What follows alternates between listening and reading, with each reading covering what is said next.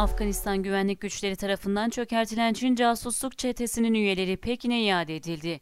Afgan Ulusal Güvenlik Müdürlüğü tarafından yapılan casus avlama operasyonunda yakalanan Çinli casusların bir uçakla Pekin'e geri döndüğü bildirildi.